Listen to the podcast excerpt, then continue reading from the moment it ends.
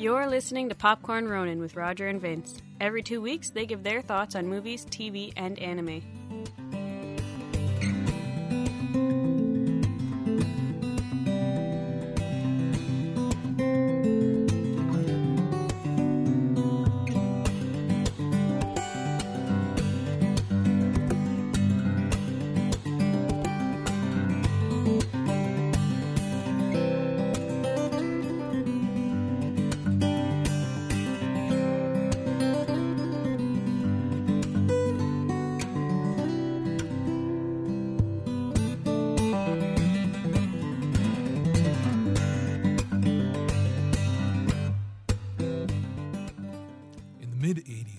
80s, a bizarre plot was hatched to evacuate thousands of Ethiopian Jews from Sudan to Israel by way of a fake resort on a coastal beach. Ethiopian rebels groups worked with Israeli Mossad agents to pull it off, saving countless lives. It's a harrowing tale that most agree deserves a serious retelling, staying as close to reality as possible, as even that reality is hard to believe at points. Red Sea Diving Resort, written and directed by Gideon Raff, known for Prisoners of War, Homeland, and Dig, is what we got.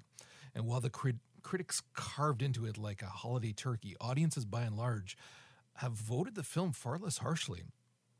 Raff, himself a Jew from Israel, felt it important to convey the importance of the Ethiopian rebels. However, it cannot be overstated how jarring it is at times to see so much attention instead given to the entirely white Mossad crew who appear to be doing all of the saving. In one instance, Chris Evans channeling his inner Captain America to save a small boy from certain death.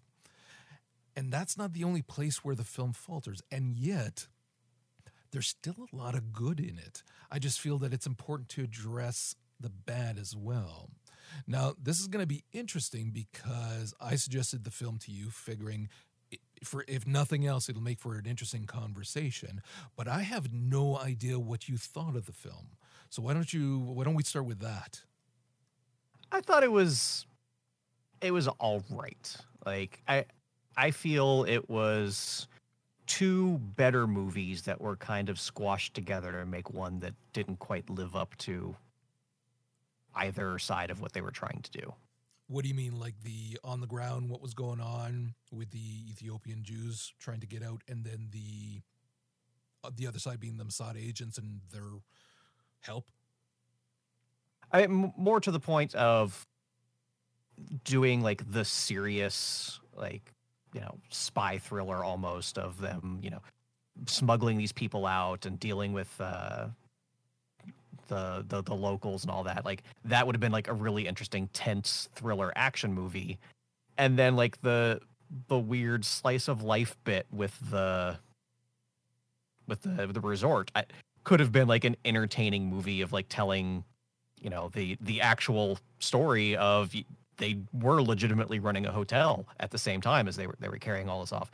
But the the switches back and forth and the tonal shifts just didn't sit right and that's one of the things that I had a huge issue with as well because again this is this is what they went through is is horrific and horrible.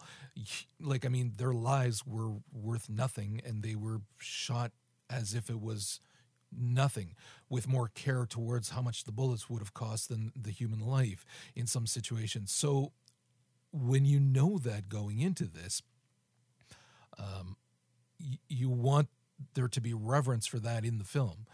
And the film starts off with the Mossad agents trying to rescue a, a bunch of people. And that's where you get again him, nobody gets left behind, which is such a trope line, but fine, whatever. You can roll your eyes and keep going with it.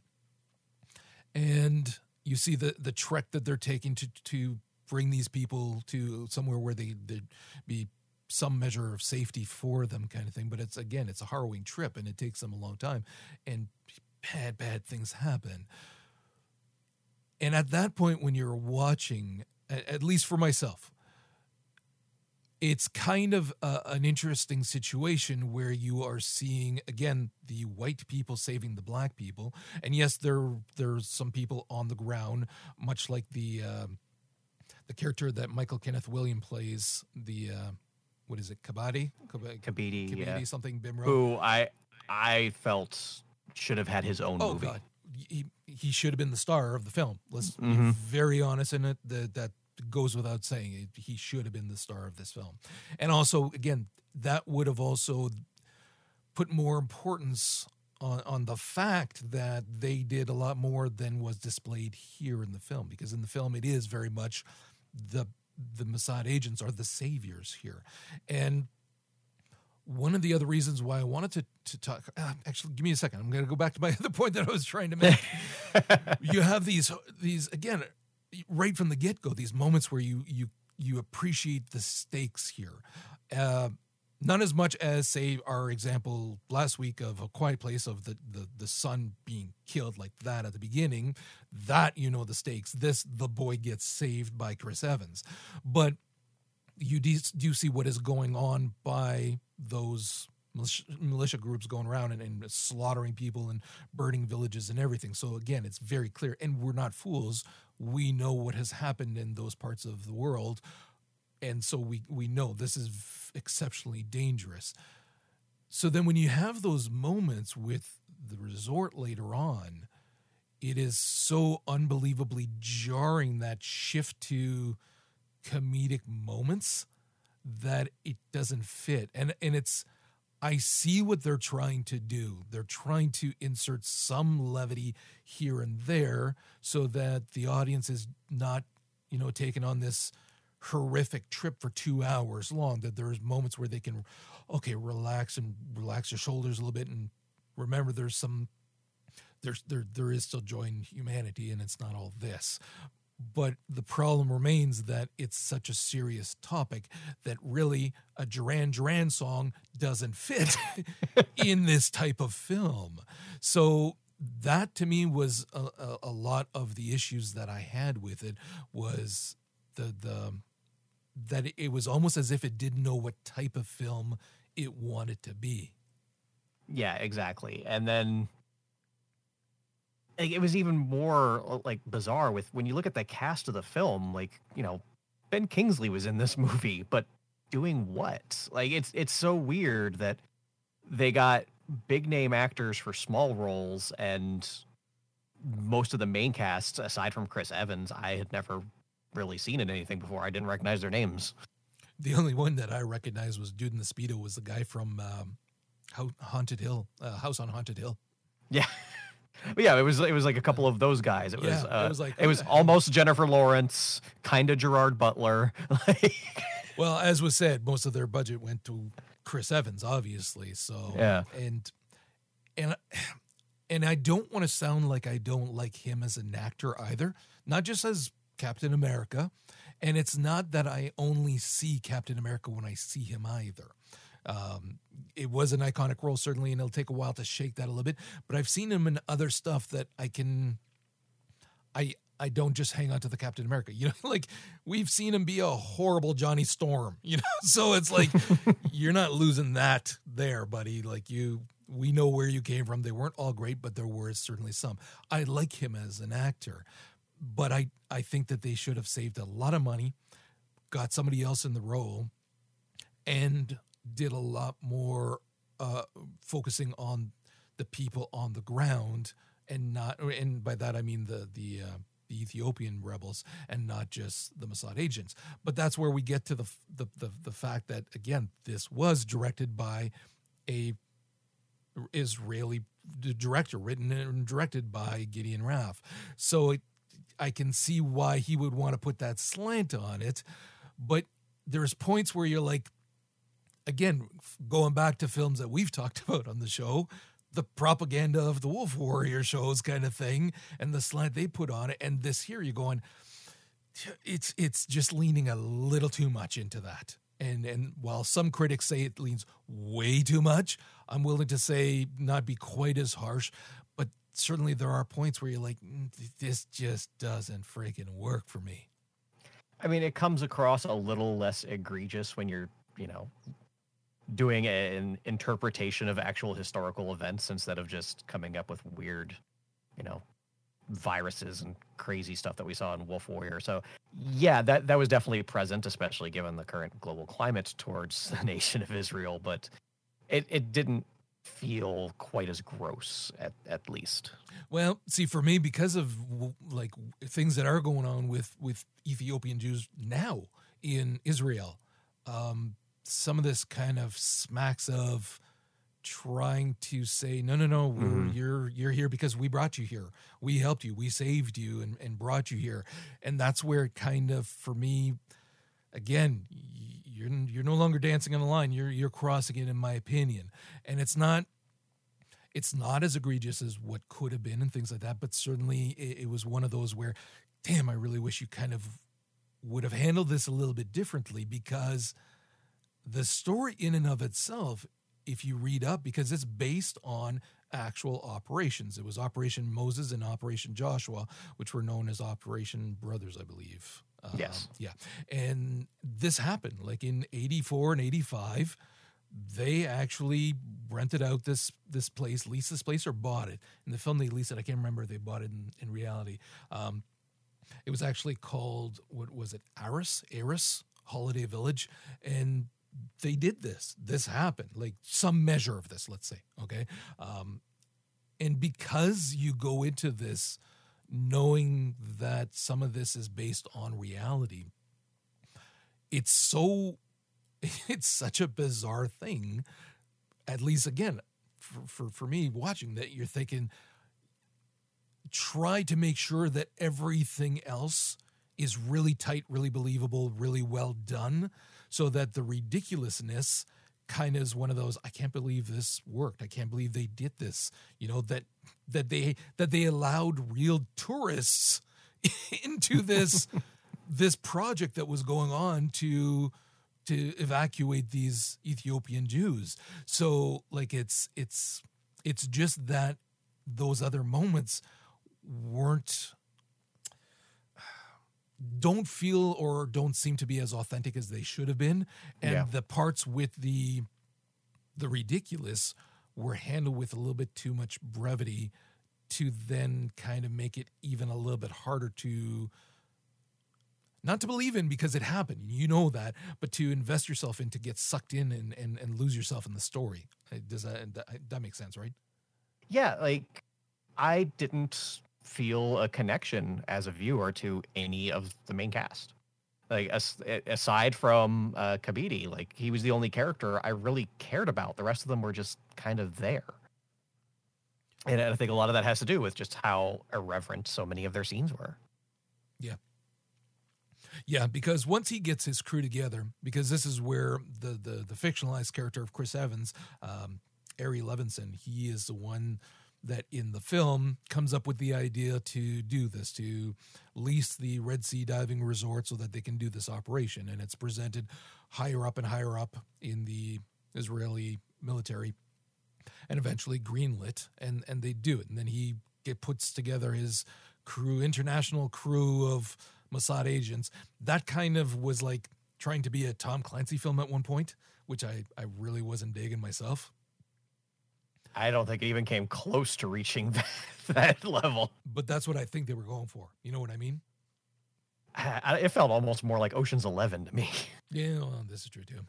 And so he's uh, he's putting together this crew, and you get this little montage scene with each of them, but yeah, nothing really that spectacular that you are invested in the characters either.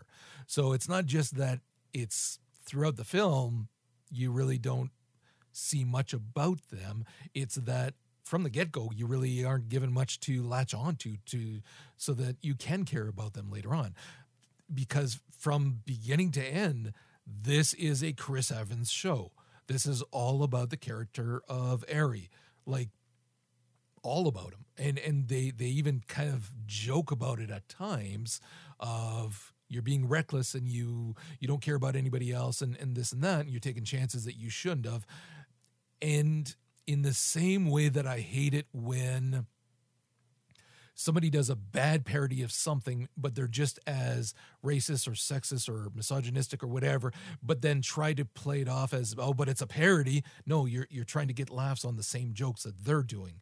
Here was that same kind of thing for me in terms of the you're you're trying to you're trying to say exactly what is being demonstrated in the film that he doesn't care but you're trying to be self-referential about it which doesn't work for me again as a plot device. And so there were there were points where his character again as much as I like him as as an actor is just not likable and is just annoying as well and and just kind of grates against you. I mean he was essentially just a walking collection of tropes like you said with the whole oh you're reckless but like even you know no no one gets left behind. It was like uh, it just kept going of like it could have been literally anybody in that role and would have done just as well. I think better.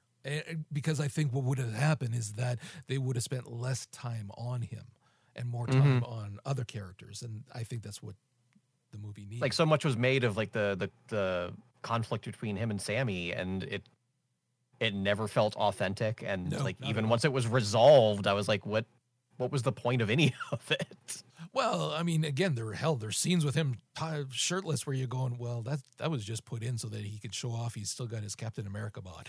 Like there there was there's no point to this. Like you're like i get it. You're eye candy for women. That's fine. There's plenty of movies with eye candy for men. But uh well that was actually I shouldn't say that. It was eye candy for whoever wants it to be eye candy. Um, but yeah, there's scenes throughout here and there where you're like, why is this here? Like, what? This was just for a laugh, but look at what the film is about. Like, do we really need that? And you get that with some of like when they arrive at the, the the resort and they're going to start working on getting it set up and the Germans showed up. And that might be the maybe the one thing that I would keep in the one moment of brevity is of mm-hmm. course it's Germans. They they'll go anywhere and just do anything. And so you have that one little bit and it kind of it, it it keeps working towards this idea of using the tourists as cover as well, which is again batshit crazy, but I mean I don't know how much of that was occurred in reality, but it's from what I've seen thus far, it appears that that's kind of what they were doing as well. As as I read in certain articles, apparently at one point the operation was turning a profit. uh, I think it was in an interview Gideon Raff was giving, based on his research. That's funny. So, and then he has to deal with uh, a Sudanese colonel as well, Ahmed, and you want to talk about uh, again, a collection of tropes. As much as I like the actor whose name Chris Chalk, um, I love that actor, but this role was once again just a. I'm going to be the the very idea of what you think an African warlord kind of character is. To to the point of even when he's playing his double neck guitar, you're going, oh, for fuck's sakes! Like it, it was I I adored what they did with um, Bimro. Not nearly enough of him, but I liked I liked the tired conviction, the exhausted conviction that he's not going to give up and that these are his people and things like that. And it was always authentic when you saw him. Whereas I found that this Colonel Ahmed was like, eh, yeah, no, I, I know who you are as a character. We we all do. And the moment that Evans put a knife to your neck, you would not have just gotten the butt of a gun to his yeah. his neck. You would have been murderized. I, I, as much as the character, like you said, is again just another walking trope.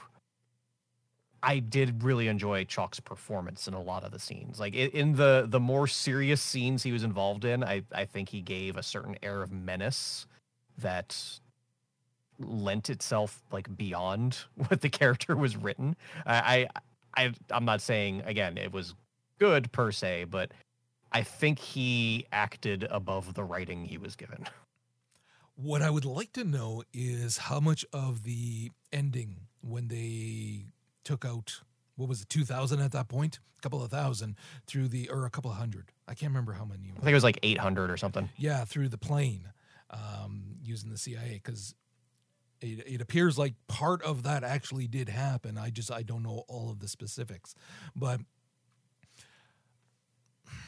again, I enjoyed. Eh, I know that I'm being harsh here, but again, it's like, like I said, there's there's elements of this film that I think you have to be harsh about it.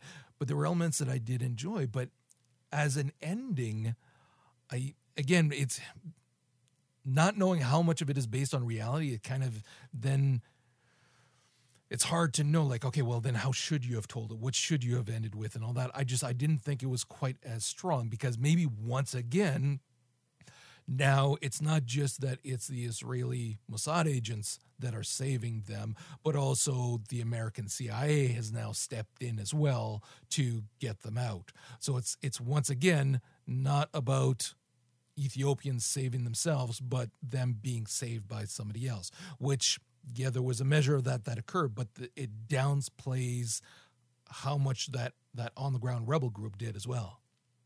And not only that, I felt it was kind of a boring climax. Like by that point, with uh, the colonel not essentially having like lived up to his threats, like they became kind of like cartoon villains Yeah. in, in that last bit. And when the big moment of tension for your movie is, are we gonna miss that tree or not? Like it was just it. It was definitely missing something as far as even being a decent action movie is concerned, taking everything else away. Yeah, yeah. So again, I being harsh here, but there were things that I did still like.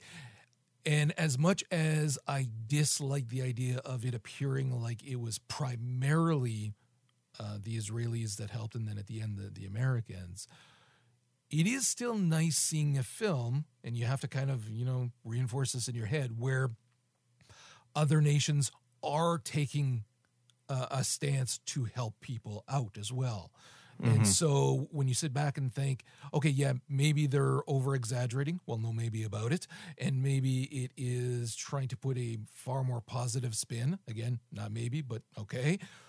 But the reality is, yeah, these Mossad agents did, in fact, help thousands, save thousands of lives. So it is nice seeing a film that is talking about other nations coming to try to help people in crisis because again we're seeing that now and we're seeing those people in crisis being abandoned and then slaughtered quite literally so it's nice to see that aspect as well even if not told accurately at least it does it, it's nice to to get that sense of people coming to each other's rescue to to help each other out Yeah, I just wish it was more deserving of yeah it. yeah okay so any closing thoughts Um, not really. Like it, that. That's my thing. Like we we can be really passionate about something we enjoy and really passionate about something that we didn't enjoy. But something like this, it's just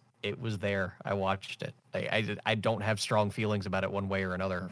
Honestly. See, and for me, I did not, not again as as harshly as many of the critics, not at all. And and while this may have sounded harsh, again, it's it's for the sake of pointing out parts that I thought could have been done far better or should have been done far better.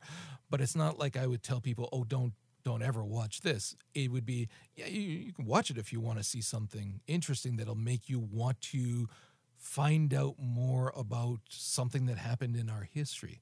And in that regard, because of that, I think that it is it, it's it's good to watch. It made me think of I, I watched uh, an interview not that long ago with the the damn it now I'm not going to be able to remember who it was, but working on the the film Tolkien, and because they Mhm. were saying how it was not approved by the Tolkien family, um, and they were saying that's how it should be. We're presenting a fictionalized f- f- film so that that has elements of his life enough so that it makes you curious about it to go watch actual documentaries to read more about it and get the full real story about it and that's what i took away from this as well this is going to be popcorn but it talks about something that is really freaking interesting that you're going to want to research a little bit more to see, you know, how fucked up history can be. I think that's actually a really good way of looking at it because I think I might have spent almost as much time reading up on the actual history of the event than I as I did watching the movie. Same, same. I agree. So that is going to wrap it up for tonight. Thank you very much for joining us, folks. You can get the show notes at popcornronin.com. And with that, we will see you next week.